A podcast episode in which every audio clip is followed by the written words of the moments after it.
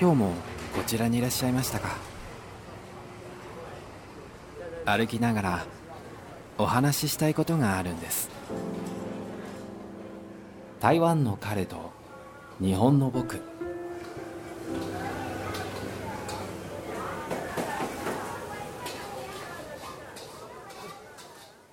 現在収録しておりますのが9月10日の夜ということで9月に入りましたよ。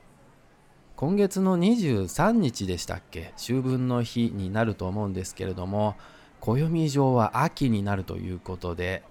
台湾はまだまだ秋の気配がないような気がしますね。空を見上げると確かに秋のような感じがあるんですけれどもクーラーは手放せません。夜寝る時にですねクーラー消そうかなと思うんですけれども消してしまうとですね夜目が覚めて暑いと思ってまたクーラーつけるような感じなんですけれども何かの動画で見るとですねクーラーはつけっぱなしの方がいいと言うんですけれどもしかしですねクーラーの空気がですねちょうど自分の足元らへんにかかってくるような感じになるので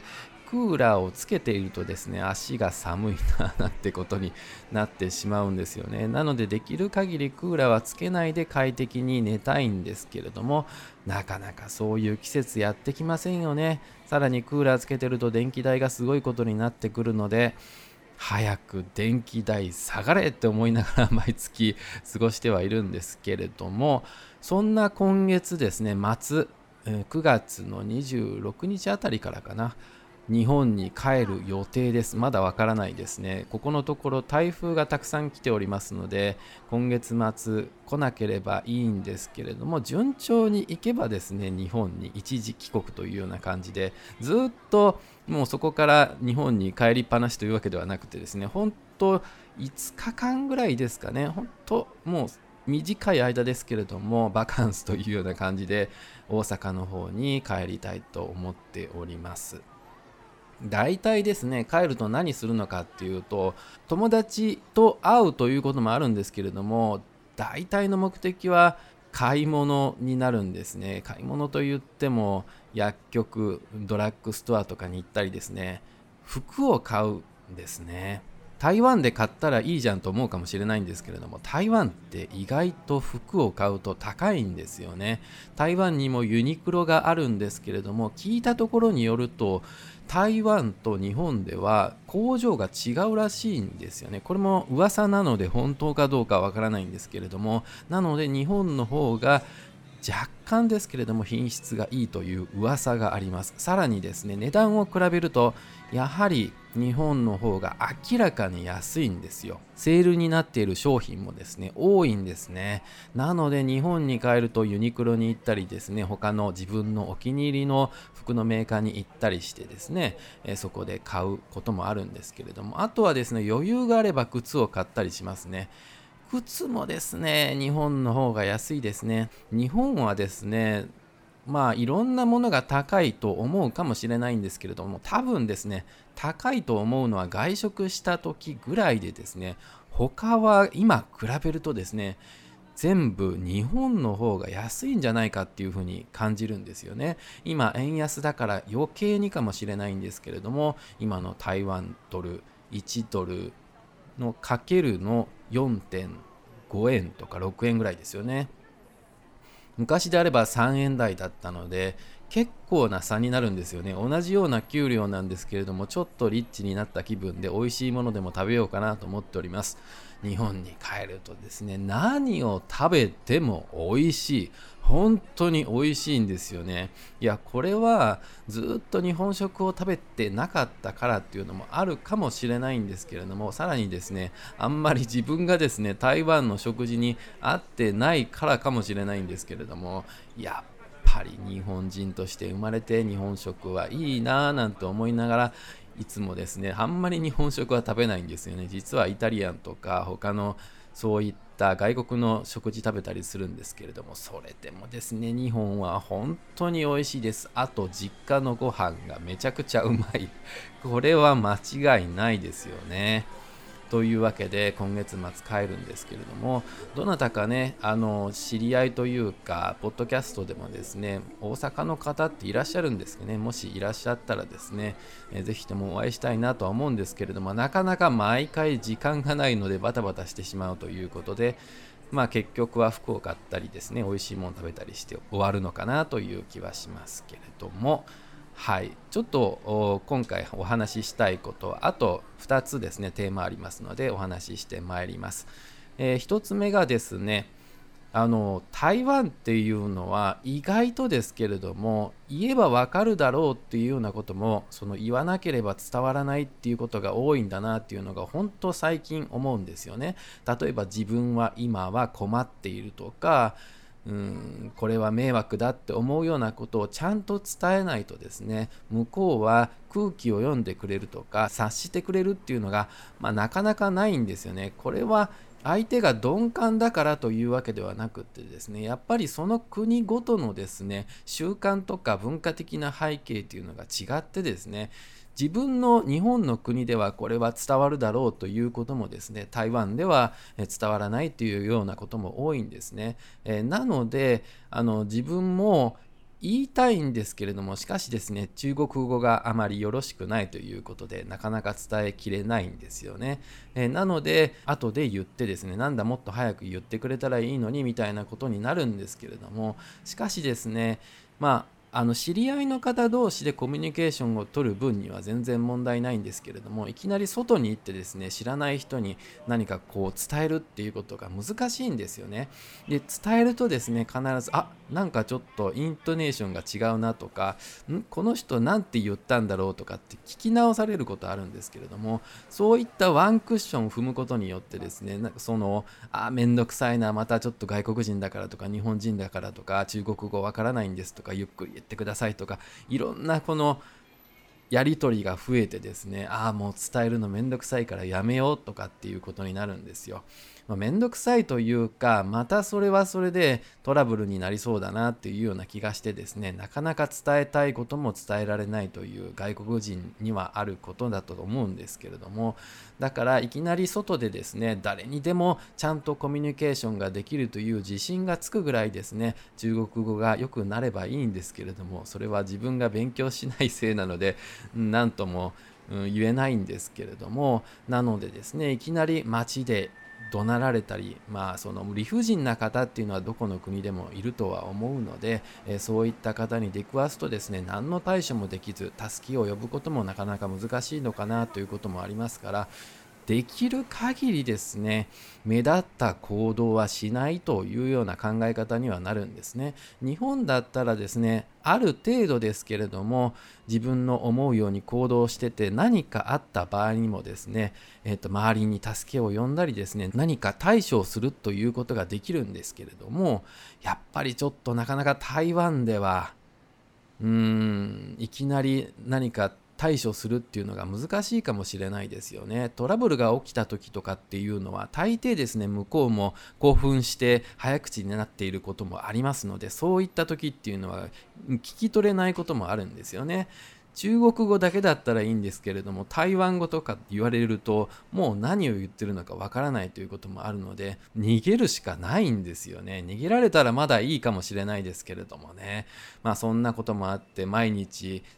地下鉄とかはですね乗るときはちょっとビクビクはしてるんですよね。他の友達にも聞きましたけれどもやっぱりそういう経験はあるそうです。できる限りですねトラブルがないように大勢の人がいるところではですねどんな人に出会うかわからないからうん、おとなしくしていようというのが一番いいのかなという気はしますけれどもね。先ほど言わなければ伝わらないことがあるということを申しましたけれどもこれはですねその文化的背景を知らないということもあるんですけれどもえ日本人っていうのはですね特にですけれども世界の中でもと言っていいのかわからないですがハイコンテキストな、まあ、文章というか文化的な背景を持っているんだなという気はするんですね。ハイコンテキストっていうのは、まあ、コンテキストっていうのは背景とかまあ、その文脈というような言い方をしますけれども空気を読むというような言葉が日本にはありますね。その人の背景とか今までの経緯とかをいろいろと読み取ってその上で話すべきその単語だったり文章を省略して話したりするとかあとはですねいろんなことはこれは言わなくてもわかるよねっていうような話し方をすることが多いんですよね。だからそういうことに慣れているだけにですね普段日本で過ごしているとすっごいハイコンテクストな